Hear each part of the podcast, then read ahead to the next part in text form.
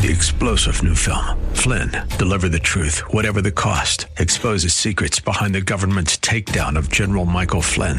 Flynn knew what the intel world had been up to. He ordered the first audit of the use of contractors. This set off alarm bells. He told the truth. He was the most dangerous person for Donald Trump to hire. They had to get rid of Flynn.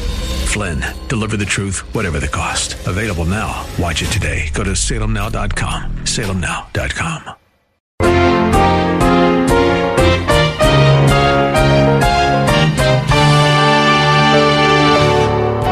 What is to be our response to a secular world that is hostile towards biblical morality? A government that is, for the most part, anti-Christian in values, and a very uh, liberal outlook in our culture. I think we would all agree that that is that is where our world is, and uh, wh- where should we stand in this debate? One of the most important questions each Christ follower has to answer is how best to face life in the sin cursed mess in which we find ourselves these days. We are right to be displeased and even angry with the direction our communities and government are taking in regard to the things of God. But what should we do about it? Clearly, we must do something. It seems that almost every day I get another email urging me to boycott one company or another because of their stand on homosexuality, abortion, or some other hot button sin. Other emails spread unsubstantiated rumors intended to bring down or embarrass government officials who have recommended or enacted policies that are anti Christian. Is that the right approach for believers to take in a godless society? Or are we attempting, by political effort, to turn back the wrath of God which can only be turned back by repentance? How do we live in an ungodly society? Today, on Verse by Verse, Pastor Steve Kreloff will begin to address that question. Pastor Steve is the teaching pastor at Lakeside Community Chapel in Clearwater, Florida. He will be leading us today as we learn from Titus, chapter 3, and the advice the Apostle Paul gave to his young protege. Turn in your Bible now, if you can, and let's see what God says about our relationship with and responsibility to a government that hates God. Here's Pastor Steve. This week, two papers of information came to my attention, uh, dealing basically with the same subject, but uh, coming from completely opposite viewpoints. Uh, the papers dealt with the Christian's responsibility in a pagan society. That is to say, how are we to respond to the uh, secular and uh, very ungodly climate of our day? That's what these both both these papers were about. One paper was from an organization called Coalition on Revival, and here's what their mission statement says. And this is the first perspective on how a Christian is to behave uh, and our responsibility in a pagan society. Here's their mission statement to help unify and mobilize the church to rebuild civilization on the principles of the Bible. They go on to say that, and I quote, we believe that to fulfill the Great Commission in any city in the world, the Christian leaders from that city, suburbs, and, country, uh, and county must jointly write their own 25-year plan for the church to rebuild the city's entire society upon the Bible. They go on to write that this plan includes all spheres of life, government, law, education, economics, medicine, and the church. That's one paper. The other paper I received was an editorial by a man named Stephen Black in the Times News of Hendersonville, North Carolina. Here's what he wrote, and I quote, Ain't nothing sacred anymore? A boycott on Mickey Mouse? On McDonald's? On ABC? 70 million people not going to Disney World? Of all the crackpot stunts the Southern Baptist leaders have ever pulled, the boycott of Disney has got to go down as the dopiest in their history. Aside from their former belief in slavery, this latest uh, direction proves the present Southern Baptist leadership is a dynasty in disaster. This latest Southern Baptist stunt is an incompetent attack, uh, attempt at attacking the fruit of America's so-called decline in morality. Instead of attacking the root, this present group attempts to cure the symptoms. The Southern Baptist boycott is nothing less than a bully boy attempt at forcing Baptist codes on, on uh, of doctrine and behavior upon an audience who couldn't care less. It is the same type of Victorian poppycock of Christianizing the nations or the natives, whether they need it or not. If I, he wrote, were a Southern Baptist, which thanks be to God I am not, he wrote, I would be embarrassed and ashamed of having to march lockstep with a, with a silly bunch ignorant of their own Bible. Strong language. So, you understand why I said these papers have two different viewpoints. One paper says that basically the church is to change society uh, from a non-Christian culture to a Christian biblical culture. That is basically what the Coalition on Revival is saying. The other paper says that uh, it's wrong to force biblical codes and doctrines on a world that doesn't want them. The issue is who's right. Now, apart from Stephen Black's language, which is obviously derogatory of Southern Baptists, apart from the, the, strong language he uses, the question we need to ask is who's right? Which viewpoint is right? And, and where do we stand? Where should we stand on the debate? And even more importantly is what does the Bible say about this? Regardless of where we stand, we want to stand where the Bible stands. What is to be our response to a secular world that is hostile towards biblical morality? A government that is, for the most part, anti-Christian in values, and a very uh, liberal outlook in our culture. I think we would all agree that that is that is where our world is, and uh, wh- where should we stand in this debate? Now, before you answer this, and before you come to some conclusions now thinking through all the issues, you need to realize that one day the Lord Jesus himself was faced with a similar situation. He was faced with the question of where should he stand in relation to the state. He was forced to, to state where he stood in relation to a secular, anti-God government that basically dominated society. And it happened, and I'd like you to turn to Matthew chapter 22, because that's where it happened. Now that's not our, our primary study this morning, it'll be in Titus, but I want you to see Matthew chapter 22. In Matthew chapter 22, a group of Pharisees and a group of Herodians asked Jesus a question.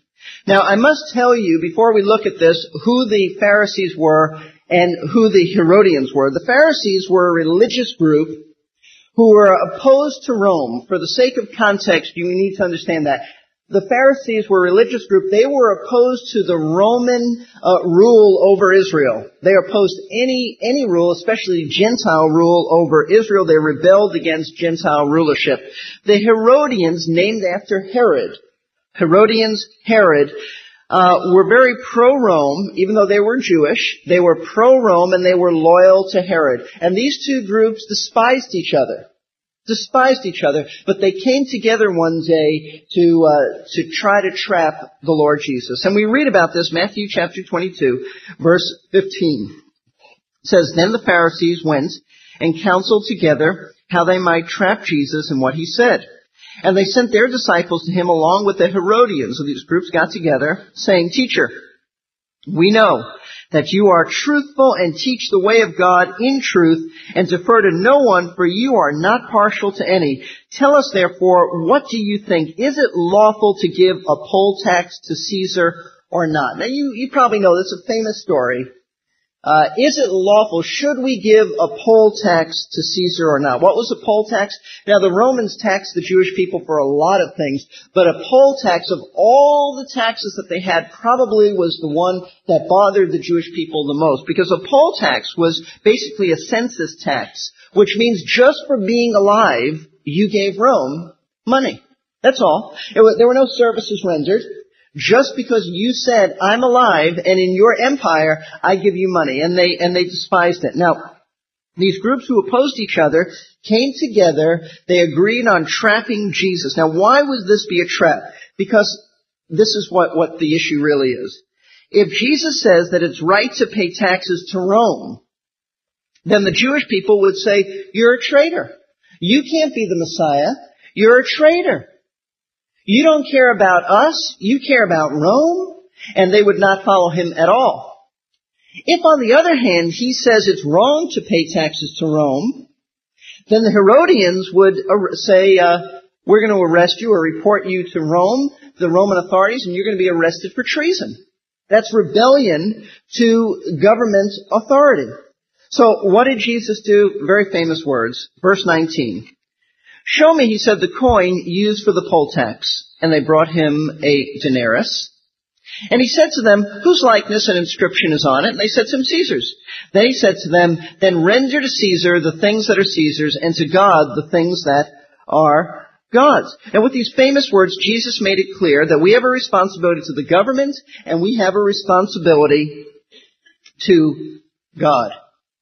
We have a responsibility to the government, have a responsibility to God. But what we want to do is take it a step further. And Jesus really didn't explain it here as Paul does later on. But what we want to know is exactly what is our responsibility to a pagan government and a pagan society. What is our responsibility? In Matthew chapter 22, Jesus was referring to taxes. But how far do we go with this? How far do we uh, respond? What is to be our response? Are we to try to tear down the government and build a Christian nation? Are we to boycott everything? What what are we to do? Are we to just leave it alone? Uh, what, what do we do with a government that is opposed to biblical values? Uh, we're citizens, quite frankly, of an ungodly state in an ungodly society. What do we do? Jesus only touched upon this in Matthew 22. That's all he did. He touched upon it. But in Titus chapter 3, Paul tackled the issue. He didn't touch upon it, he tackled the issue. And I'd like you to turn your Bibles to Titus chapter 3. In Titus chapter 3, as we begin Paul's last chapter to young Titus, who was to, in turn, take these truths and teach the church, uh, Paul begins to explain what a Christian's responsibility is in a pagan culture, a pagan society. And the first two verses deal with this. Paul says, remind them to be subject to rulers, to authorities, to be obedient to, uh, to be obedient, to be ready for every good deed, to malign no one, to be uncontentious, gentle, showing every consideration for all men. Now in these two verses, Paul tells Titus to remind the Christians on the islands of Crete that they have a responsibility in a pagan culture, a culture maybe they didn't even like, a government maybe they despised, but they have a responsibility and duties towards secular governments and secular people. Now, I want you to know this follows a pattern in Titus, whereby Paul has dealt, the theme of Titus is the behavior of Christians, the godliness of Christians. Your behavior makes a difference. And let me just show you the pattern. So you'll see that the whole, the whole letter kind of comes together. In chapter 1, Paul focused on church leaders, elders in particular. And he said elders basically are to be blameless, and then he listed the character qualities of an elder. Church elders are to make sure that their behavior is proper. Secondly, he moved into chapter 2 and he expanded a little bit from church elders to church members. And he went over the various age groups of people in the church, the older men, the older women, the younger men, the younger women. Titus was included in the younger men. He dealt with slaves. And uh, he spoke about their behavior not only in the church amongst themselves, but at home. Older women are to teach younger women. Why? To be godly at home. Slaves are to be obedient to their masters. Why? Because a slave operates within the context of a home. So it expanded a little bit. The, the, it was a small circle, first from the church to the church in the home. Now in chapter 3, the, the circle widens, and Paul tells them how to conduct themselves towards government, non-Christian uh, people, and uh, society in general. In other words, secular, ungodly society. Now, why do I say ungodly? Why do I say ungodly? Well, you look one verse down at verse 3. We won't deal with this today, but I want you to see the context. This is the reason why we're to be kind to others. For, he says, we once, we also once were foolish ourselves, disobedient, deceived, enslaved to various lusts and pleasures, spending our lives in malice and envy, hateful, hating one another. Paul says, this is the way you were. You were once part of ungodly society. And now, because of God's kindness, and he goes on to speak about the kindness of God, our Savior, because of God's kindness, you have been transformed, you have been changed, you have been made a new creature in Christ, and now God has sent you out into the, to work with the same kind of people that you were once. The same kind of people, the same hateful kind of people, the same disobedient kind of people, the same ungodly kind of people that you were. And you're to be kind to them. And you have a responsibility to these people. So that's why I say ungodly. Ungodly. Work amongst and respond properly to the kind of people that you were, were once like. Now, in the first two verses of Titus 3, Paul gives seven responsibilities that we have to an ungodly society, which includes its government and includes its people. This morning we're only going to look at one of those responsibilities, but it is a mouthful. So, Get ready with your pens. You have an outline before you, and we want to look at responsibility number one is to be subject to rulers and authorities. That is to say, be subject to the government and, and what, what this really means. Paul begins chapter three. He says, remind them to be subject to rulers, to authorities. Let's, let's just stop there. He begins this chapter by telling Titus to remind his people about their attitude, and their conduct towards secular government. Now, it's very interesting. Paul says remind them, which would indicate that Paul had told them this before. If you're reminding somebody of something, they already have heard it. Let me just take this a step further. Apparently, the Apostle Paul had instructed uh, these Christians on the islands of Crete when he was with them. He left Titus there and then he moved on. When he was with them, he told them how important it was for them to respond properly in obedience and submission to the government. And he must have said this a number of times because this apparently was a problem area with the Cretans. The reason I say that is not only because Paul said remind them, but uh, secular ancient writers tell us that the Cretans despised the Roman government. They had a real problem with the Roman government. This was a thorn in their flesh. This was an area that really bothered them. And so Paul had to remind them and teach them, and now he tells Titus to remind them. Now, is this not relevant for us? To be reminded again to be subject to our government? I know a few Christians today who are not opposed to our government and the present administration in Washington. I know a few Christians who are not, I'm sure there are a few, there are some, but I know a few Christians who would say, yes, we endorse the government, yes, we in, endorse the present administration because we like their values. Most Christians recognize that the values coming out of Washington DC are opposed to biblical values. So much of what our government does and stands for is against Christian and biblical values. I mean, I think, I think we understand that. And to those who have a problem with the government over them, the Cretans and the Americans, Paul says, be subject to rulers and be subject to authorities. Not just the federal government, he's talking about all civil authorities as well. Now Paul very clearly teaches that as Christians we are to submit to the government that God has put over us. He didn't say submit to them if you agree with them. He didn't say submit to them if it's a good government. He just said submit to the governing authorities. Now, quite frankly, some American Christians don't think that, that they have to agree with this. They, they, they don't agree with what um, they're to do with this verse because they see our government as different. They, they hear this, uh, but they do not practice this. There are some Christians who don't think they need to obey the government, and I'll tell you why. They're thinking it goes something like this. We don't agree with what our taxes are being used for. It's our money. We're giving it to, to them. I'm not even going to give it to them, let alone obey what they say. I don't like what our government stands for. They don't like perhaps the speed limits the government imposes upon them. Why, why were there a few chuckles? Did I hear a few chuckles on that? They, uh, someone once said that the last thing to get converted is our right foot. Someone once said that. They don't like the speed limits imposed on them, and so they feel like uh, it's in the Bible, obey, but uh, you know, there's no cars coming, and I don't. Obviously, the government's made a mistake here, so uh, I'll go a lot faster. They don't think uh, the government is right on the restriction concerning licenses on certain things, so they don't feel they need to obey. Bureaucracy bothers them, and so they just forget that. Um, they, we, we certainly feel like uh, uh, the government is very liberal, so why do we have to obey this? We certainly abhor and despise the views that the government has on abortion. And so uh, we we sort of have this attitude, at least many Christians do, that they know this is in the Bible.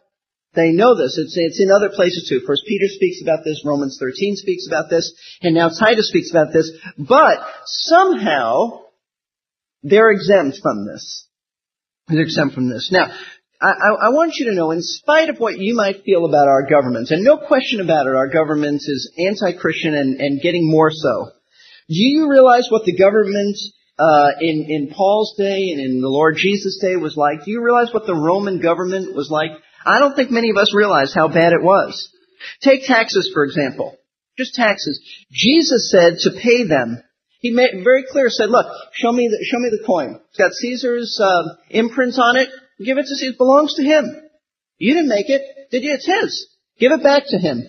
But do you realize what that meant. It had an imprint of Caesar. I don't think we realize what that meant to the Jewish people because we have on our coins presidents and, and uh, imprints and things like that. To a Jewish person in the first century, that meant idolatry. That was a graven image. A graven image. Not only that, but Caesar claimed to be God. The Jewish people believed that it was idolatry, and yet Jesus said, pay it. Pay it. Even if you think it's idolatry, pay it. Now the Roman government, let me just tell you how bad they were. They were not only idolatrous, they were morally perverted. You think things are bad now? You should read about the Caesars. Most of them were homosexuals. Um, many of them were incredibly gluttonous. Some of them actually killed their own families.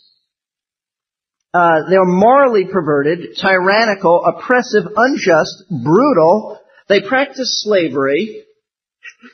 They persecuted the church. This was the government that put Paul, the same Paul who wrote Titus 3, put Paul in jail in Philippi and beat him illegally.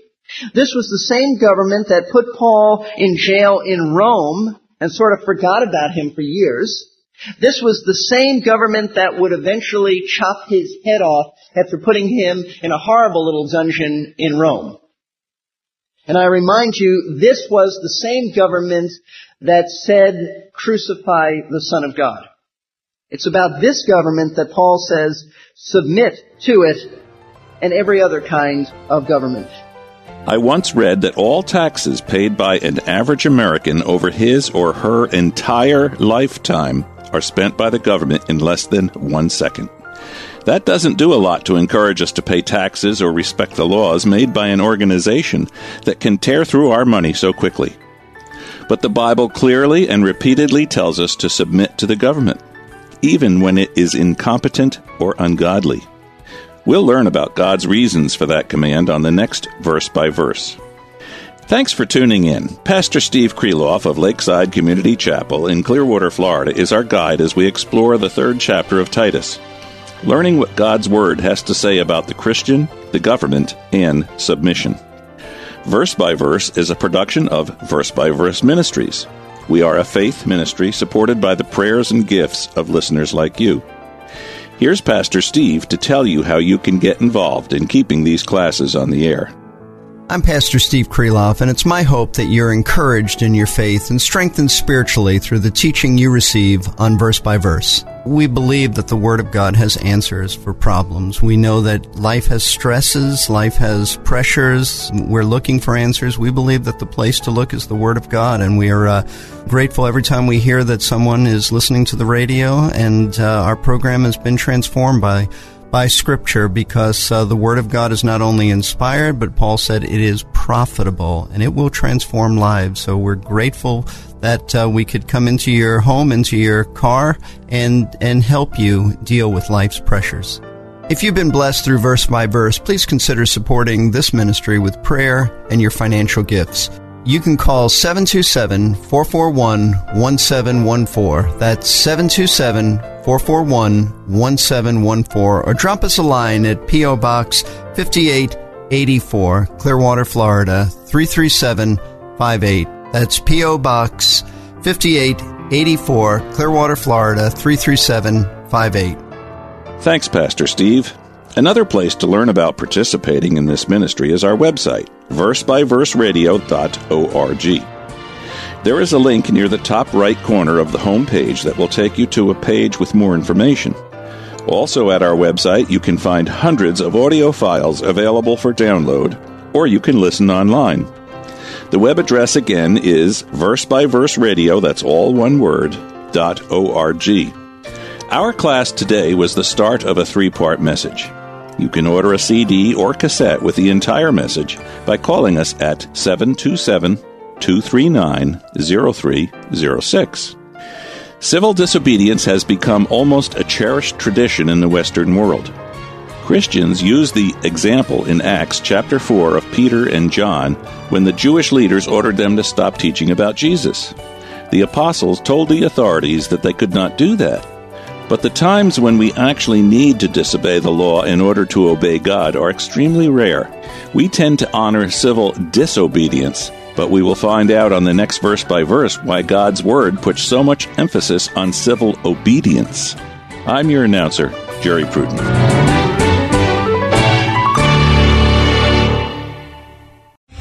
Three star general Michael J. Flynn, head of the Pentagon Intelligence Agency, knew all the government's dirty secrets. He was one of the most respected generals in the military. Flynn knew what the intel world had been up to, he understood its funding. He ordered the first audit of the use of contractors. This set off alarm bells. The explosive new documentary, Flynn, Deliver the Truth, Whatever the Cost, and covers the facts behind this scandal. Flynn told the truth. He was the most dangerous person for Donald Trump to hire. I find out the worst enemy that I'm going to face in my life is right here in America. They took my assessment and they wanted me to change it. And I was like, I'm not changing it. They had to get rid of Flynn with in depth interviews, archival footage, and never before seen personal records of the man behind the headlines. I just felt like I was drowning. Flynn, deliver the truth, whatever the cost. Available now. Watch it today. Go to salemnow.com. Salemnow.com.